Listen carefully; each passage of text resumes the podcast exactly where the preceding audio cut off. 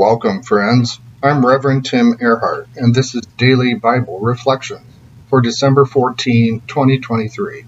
Today's Old Testament lesson is from Habakkuk chapter 2, verses 1 to 5.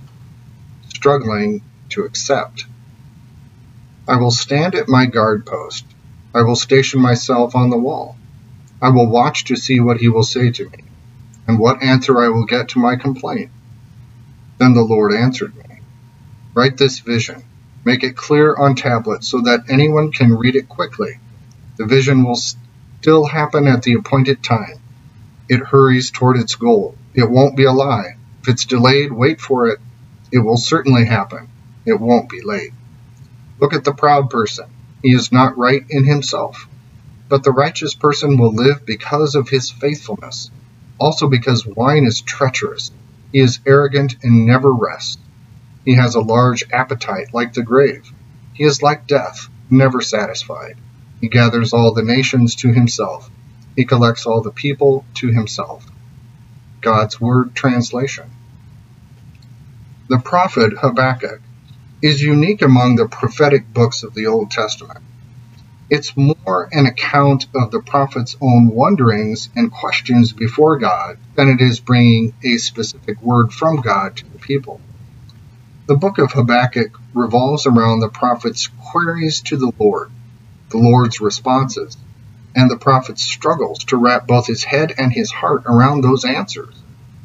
Habakkuk struggled with the rampant sins of injustice and unrighteousness amongst his own people he contended with God about how long all this was going to go on. Today's lesson is something of a lament, grieving the loss of justice and righteousness, and longing for God's salvation from the nation's troubles. Habakkuk was determined to name the evil, bring it before God, and wait with a determined spirit for a divine response. The prophet asked a question and waited for an answer. His complaint is an age old one. He was weary of seeing injustice day after day, of observing the arrogant and the wicked exploit the poor and the needy. He wanted to hear from God, and when the awaited response finally came, it was not what Habakkuk was expecting. Habakkuk's first question is one that many today can relate to. Chapter, chapter 1, verses 2 to 3 say, how long, O Lord, am I to cry for help? But you will not listen. I cry out to you. There's violence, yet you will not come to the rescue. Why do you make me see wrongdoing? And why do you watch wickedness? God answered the prophet's question, and Habakkuk didn't like the answer at all. In Habakkuk 1 6 it says, I am going to send the Babylonians, that fierce and reckless nation. They will march throughout the earth to take possession of lands that don't belong to them. The problem with this answer from God is that even though the prophet's own people were unjust and violent, the Babylonians were an even worse lot of people. It was nonsense to Habakkuk that God would use an evil nation to judge God's own people. So the prophet asked yet another question of God in Habakkuk 1:13. Why do you keep watching treacherous people? Why are you silent when wicked people swallow those who are more righteous than they are?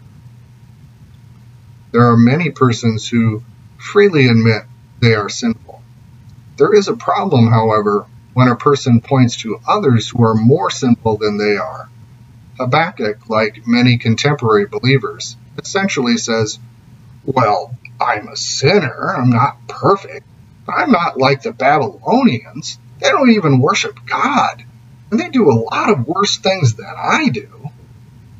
If one wants divine judgment, then one must be content with whom it comes from and how it is done. Otherwise, the person seeks to be the judge instead of letting the Lord handle the trouble. We all struggle with navigating the injustice of this world. People of faith will discern that they must trust the Lord by viewing God's deliverance and actions with a big picture perspective. They remember that God has acted with faithfulness and justice in the past, and the Lord can do it again. Believers may have to endure some dark valleys, some hard circumstances, and plenty of suffering. Yet they trust that God will show up. They only need to wait patiently for divine deliverance. Eventually, we all need to conclude with the prophet after waiting and wrestling over God's divine plan for the situation we don't like. At the end of the prophecy in chapter 3, verses 17 to 19, Habakkuk finally comes to the conclusion though the fig tree does not bud, and there are no grapes on the vines, though the olive crop fails, and the fields produce no food, though there are no sheep in the pen and no cattle in the stalls, yet I will rejoice in the Lord.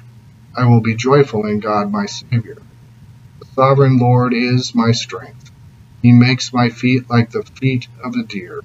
He enables me to tread on the heights. The prophet finally accepted the words of God, and despite the circumstances, this willingness to receive those words opened to him the possibility to take joy and confidence yet again in the Lord.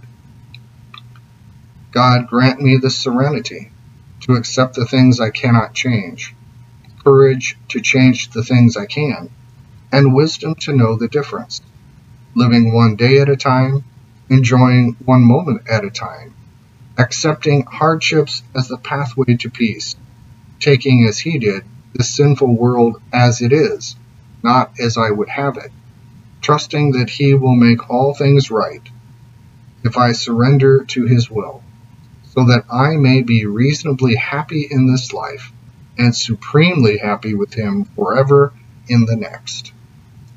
Amen.